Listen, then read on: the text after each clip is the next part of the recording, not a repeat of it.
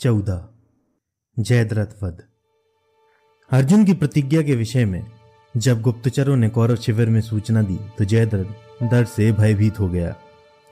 वह युद्ध छोड़कर अपनी राजधानी भाग जाने की तैयारी में था।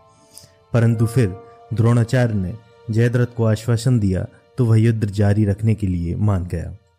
दूसरी ओर पांडव शिविर में श्री कृष्ण ने अर्जुन से भगवान शिव का पूजन करवाया। ताकि चौदहवें दिन के युद्ध में अर्जुन अपनी प्रतिज्ञा पूरी करने में सफल हो सके। सुबह होते ही युद्ध शुरू हो गया।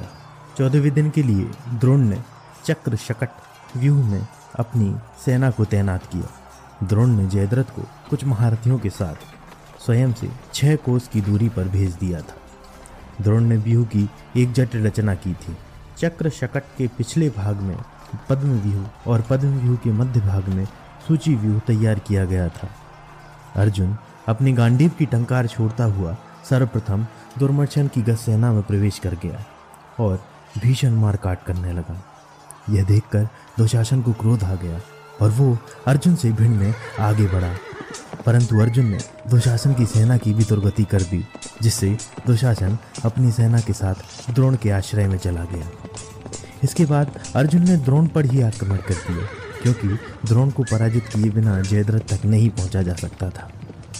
अर्जुन और द्रोण के मध्य इतना भयानक युद्ध छिड़ गया, जैसे दो बड़े चक्रवात आपस में भिड़ गए। परंतु श्री कृष्ण ने अर्जुन को सलाह दी कि द्रोण से युद्ध करने में समय व्यर्थ करने की अपेक्षा जयद्रथ की ओर बढ़ना बेहतर होगा। अतः अर्जुन द्रोण को छोड़कर जयद्रथ की ओर बढ़ने लगा। पांचाल वीर युधामन्यु और उत्तम ओझा अर्जुन के चक्र रक्षक बनकर कौरव सेना में प्रवेश करते गए।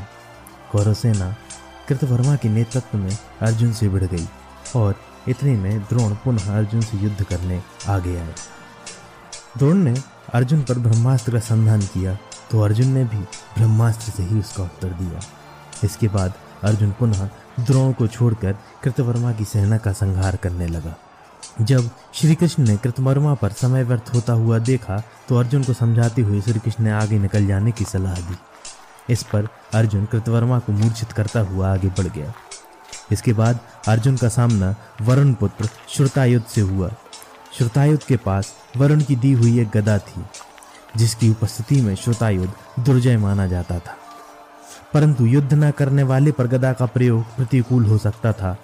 अपने पिता द्वारा दी गई इस चेतावनी को श्रुतायुद्ध ने याद नहीं रखा और श्री कृष्ण पर गदा का प्रहार कर दिया। श्री कृष्ण को तो इससे कोई हानि नहीं पहुँची, बल्कि गदा ने श्रुतायुद्ध को ही मार डाला।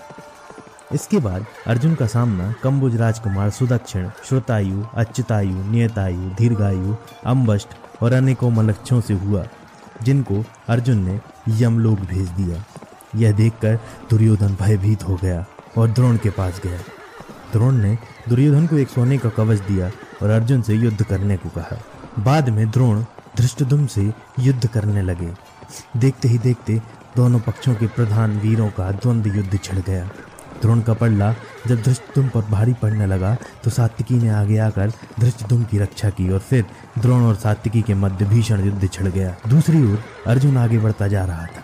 विंद और अनुविंद के वध के बाद अर्जुन ने देखा कि उसके घोड़े बुरी तरह घायल होकर थक चुके हैं। तो उसने घोड़ों के तीर निकालकर उन्हें पानी पिलाने के लिए युद्ध क्षेत्र में एक जलाशय बना दिया।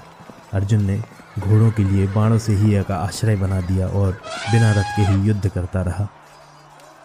घोड़ों की पर्याप्त आराम करने के बाद अर्जुन पुनः जयद्रथ की वध की इच्छा से आगे बढ़ने लगा। इस समय दुर्योधन अर्जुन से लोहा लेने के लिए आगे आ चुका था। परंतु बहुत ही भीषण संग्राम के बाद दुर्योधन को मुँह की खानी पड़ी।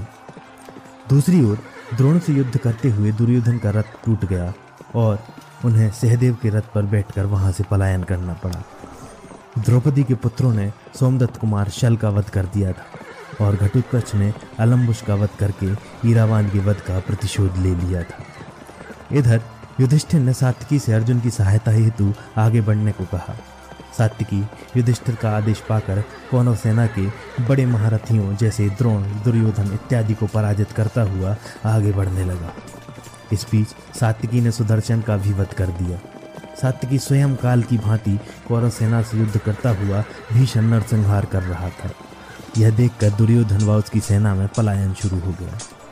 दूसरी ओर, द्रोण ने पांडव सेना का संहार करना आरंभ कर दिया था। कैकय राजकुमार बृहक्षत्र शिशुपाल पुत्र धृष्टकेतु, जरासंध पुत्र सहदेव, धृष्टदुम पुत्र छत्रवर्मा ने द्रोण से लोहा लेने का प्रयास किया, परंतु यमलोक को प्राप्त हुए यह देखकर युधिष्ठिर को अर्जुन तथा सात्विकी की चिंता हुई तो उन्होंने भीमसेन को स्थिति का पता लगाने के लिए कौरव सेना में प्रवेश करने को कहा। भीमसेन ने कौरव सेना में अंदर घुसते हुए धृतराष्ट्र के ग्यारह पुत्रों कुंडभेदी सुषेण, दीर्घलोचन, वृंदारक अभय रौद्रकर्मा दुर्विमोचन विंद अनुविंद सुवर्मा उर्नाव का वध कर दिया। इसके बाद भीमसेन ने द्रोण तथा कर्ण को भी पराजित कर दिया। इसी के साथ धृतराष्ट्र के कुछ अन्य पुत्र, दुर्जय दुर्मक दुर्मर्शन दुसह दुर्मद दुर्धर, जय, चित्र, उपचित्र, चित्राक्ष, चारुचित्र, शरासन चित्रायुध, चित्रवर्मा, शत्रुंजय, शत्रुसय, चित्रबाण, अग्रायुध द्रवर्मा उग्रसेन विकर्ण भी भीमसेन के द्वारा यमलोक को प्राप्त हुए।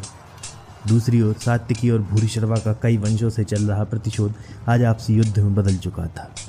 भूरिशर्वा ने सात्विकी को बुरी तरह से पटकनी दे दी थी और वो सात्विकी का सिर काटना चाहता था।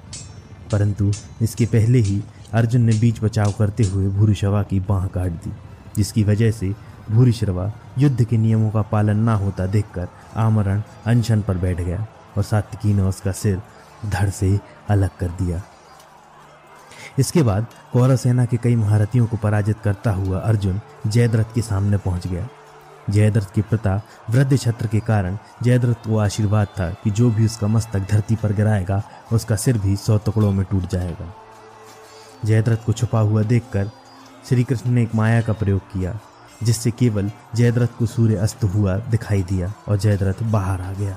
जयद्रथ के सामने आते ही अर्जुन ने दिव्यास्त्र का संधान किया, जिससे जयद्रथ का सिर कटकर समंत पंचक के बाहर तपस्या कर रहे वृद्ध छत्र की गोद में गिरा और जो ही वृद्ध छत्र ने उस सिर को देखा तो घबरा कर खड़े हो गए और उनके द्वारा जयद्रथ का सिर धरती पर गिरते ही उनके सिर के भी सौ टुकड़े हो गए।